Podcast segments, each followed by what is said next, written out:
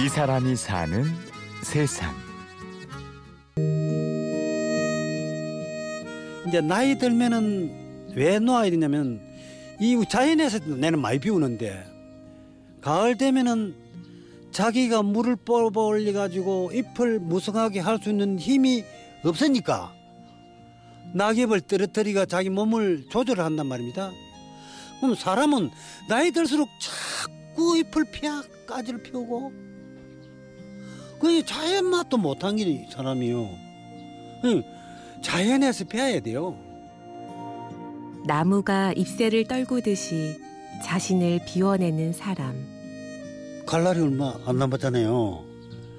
내일 갈 듯이 시간을 아깝게 생각하고 살아야 되고, 이왕에 살 것 같으면 나 자신도 좋지만은 더불어 이웃과 못 사는 사람을 함께 베풀면서 살면은 내 몸이 편해지지 않을까 이런 생각도 해봐요. 예. 오늘이 인생의 마지막 날인 것처럼 그래서 허비하지 않고 더 열심히 사는 사람.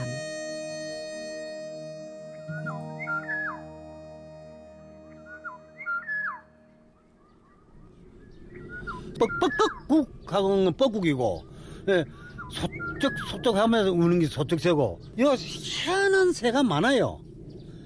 밤에 들으면 아 이런 새도 있, 있구나.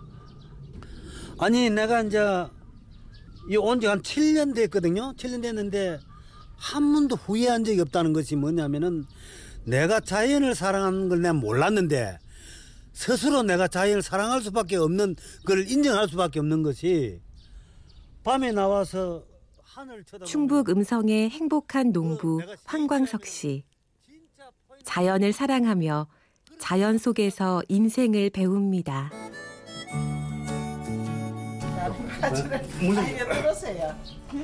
들어있어 시원한데. 앉아있어. 이게 뭐 소찬이지만은 돼있어. 찾아온 손님은 정성껏 맞이하고 늘 가진 것을 사람들과 나누며 사는데요.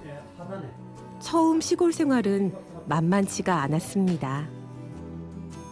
저는 이 동네에 와가지고 사람들하고 친해지기 위해서 엄청난 터세를 당했어요.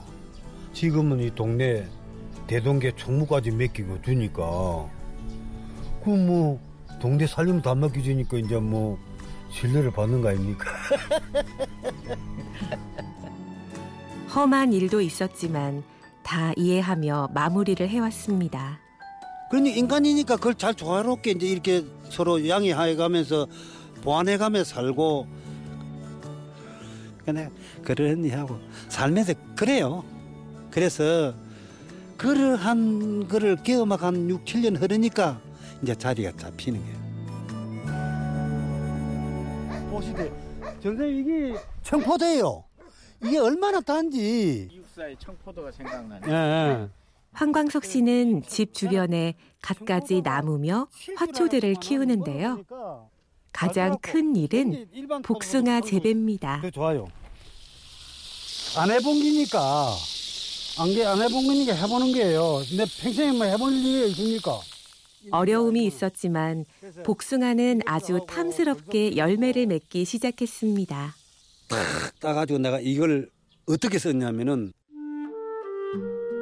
복숭아가 열리던 첫 해 황광석 씨는 몸이 불편해 외출도 못하는 친구들에게 보내주었습니다. 우리 동창이 벌써 이 나이에 반신불수가 되고 풍을 맞아가지고 병원에 있는 사람, 원인 모를 병 때문에 헬치어 타는 친구가 한 네 사람 있어요. 그 친구들은 아무도 돌보지 않아요.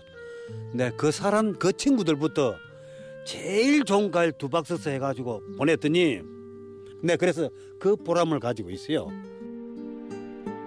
자타가 한 덩어리거든요. 그 사람이 불행하면 나도 불행해지는 거 아니에요. 어, 신토불이야 하듯이 자타불이에요.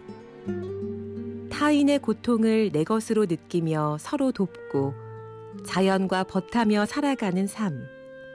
황광석 씨는 그렇게 살아갑니다.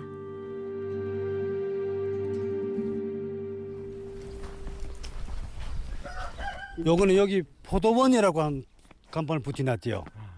에, 그, 이게 하나하나 크는 거 보면 너무 참 좋아요. 큰 규모가 조그만하지. 잊지도 않는 미래를, 되돌릴 수 없는 과거를, 그것 때문에 몸 아파하고 걱정할 필요가 하나도 없다는 얘기요. 현재 지금 앉아있는 이 사람이 제일 중요하고, 이 시간이 중요하고, 이 땅에 있는 뒷곳에는 이 땅이 중요하지, 딴 게 아무것도 중요하지 않다는 게 지금 즐거워야 돼. 옆에 사람하고 같이 즐거워야 같이 즐거우니까. 그래서 딴 생각하지 말자.